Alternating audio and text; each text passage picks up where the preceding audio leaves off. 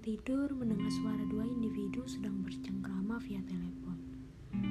Dengan lantang dan berseloroh bersama membanggakan individu satu sekaligus menjatuhkan individu lainnya. Syukurlah kalau bisa masuk ke Univ Z dengan beasiswa. Harusnya bangga loh kamu. Toh, si A mau kamu marahi dan bentak sekalipun tidak pernah mengucap apa pun. Beda sama si B dan menyebut nama saya di sini. Penuh argumentasi. Si A kan main HP terus berarti cari info ini. Di sini main HP malah pintar argumentasi dan melawan. Sepenggal percakapan yang diucap oleh individu ini membuat saya enggan kembali tidur sekalipun telah mencoba tertidur kembali. Memutuskan untuk bangun dan mendengar percakapan individu ini dengan B. Ini loh A, masuk kampus bagus dengan beasiswa lagi. Kok kamu sama saudaramu yang lain gak bisa? Pinter banget ya bisa masuk sini. Udah diem, anaknya soleha. Akhirnya saya dan B menyampaikan opini dan sempat beradu argumentasi. Bukan perkara pintar dan tidak pintar seseorang dapat masuk ke kampus negeri. Sejujurnya banyak faktor mengapa individu tersebut dapat diterima di kampus negeri. Saya dan B menjabarkan beberapa faktor. Faktor pertama, jalur. Melalui jalur apakah individu tersebut ingin masuk ke dalam kampus negeri? Kedua, peluang. Seberapa besar peluang diterima atas suatu jurusan dan calon pesaing mereka? Ketiga, keberuntungan. Keberuntungan yang saya maksud di sini lebih kepada peran Tuhan ikut campur dalam usaha kita. Dan yang terakhir, pintar. Kemampuan pikir kita dalam mengerjakan ujian tersebut. Sebagian dari pendengar mungkin bertanya-tanya, mengapa beruntung lebih dulu daripada pintar? Berdasar dari berbagai pengalaman saya, pintar saja tidak cukup jika pintar namun itu bukan keberuntunganmu atau bukan hak kamu, tidak mungkin pula kamu akan mendapatkan kesempatan tersebut. Yang memang untukmu dan hak kamu akan selalu menjadi milikmu. Yang tidak menjadi milikmu berarti itu bukan hak kamu.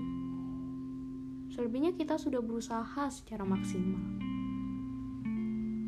Kalimat ini merupakan pegangan bagi saya. Selain hal ini, saya juga menjabarkan banyak sekali individu yang sangat pintar dan bahkan tidak diterima di kampus negeri mana pun. Masuk tidaknya individu ke dalam kampus negeri tidak menunjukkan nilai dan kepintaran individu tersebut. Nilai dari individu tidak dapat dijabarkan hanya dengan secara akademis memasuki kampus favorit. Nilai dari individu lebih kompleks daripada itu. Sejujurnya selain ini, saya juga menyampaikan tidak ada individu yang bodoh. Untuk saya semua individu memiliki kepintaran dan keahliannya masing-masing.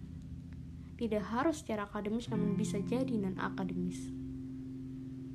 Beberapa dari orang tua kita berada di generasi baby boomers yang memiliki pemikiran sederhana didapat dari generasi sebelumnya. Karena pengalamannya di mana kebanyakan apresiasi hadir atas prestasi akademis, menurun kepada anak-anak mereka, memaksa, mendorong, menjustifikasi. Pintar itu harus begini.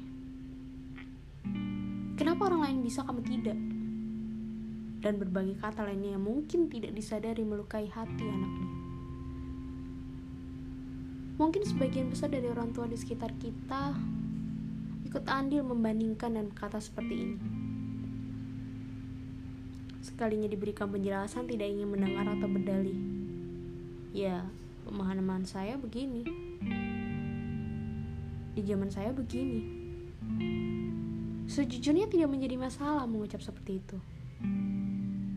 Namun perlu adanya kesadaran. Zaman berkembang dan ilmu bertambah. Yang kamu anggap suatu kebenaran bisa jadi tindak laku salah dan berpengaruh bagi individu lain. Pola pikir anak dan pola sikap anak menurun dari bagaimana sang orang tua memperlakukan dan memberikan contoh lingkungan yang bagaimana. Menyinggung kalimat terakhir, mengatakan diam itu soleha, Saya tertawa dalam hati. Tidak ada relasi antara diam dan soleha. Soleha itu berkaitan dengan aspek agama. Diam itu perilaku yang bisa dipilih oleh individu mana pun tanpa harus soleha. Beropini dan menyampaikan atas fakta bahwa ternyata si A sering dibentak dan dimarahi namun tetap diam. Coba ditelaah. Mungkin sebagian pendengar generasi milenial lebih paham akan namanya kesehat, kesehatan mental bisa jadi A bertindak seperti itu ya karena lingkungan dan orang tua secara tidak langsung mempola A untuk menjadi pribadi yang diam. Atau bisa jadi mempola A bersikap ceria tanpa tahu yang sebenarnya terjadi. Saya dan B hanya menyarankan diam itu belum tentu emas. Coba sekali-sekali anak diberi pertanyaan bagaimana perasaannya. Yang terlihat baik belum tentu benar-benar baik di dalamnya. Bisa jadi diam-diam remuk di dalamnya. Banyak, banyak sekali.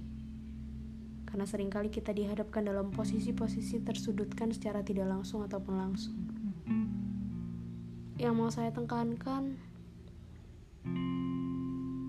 tidak peduli bagaimana latar belakangmu dan bagaimana orang tuamu mempola dirimu, kamu berhak menjadi apa pun dan siapa pun. Nilai dirimu tidak ditentukan oleh di mana kamu menempuh pendidikan. Nilai dirimu lebih kompleks dari itu. Kamu bernilai dan akan selalu bernilai di mata individu yang tepat.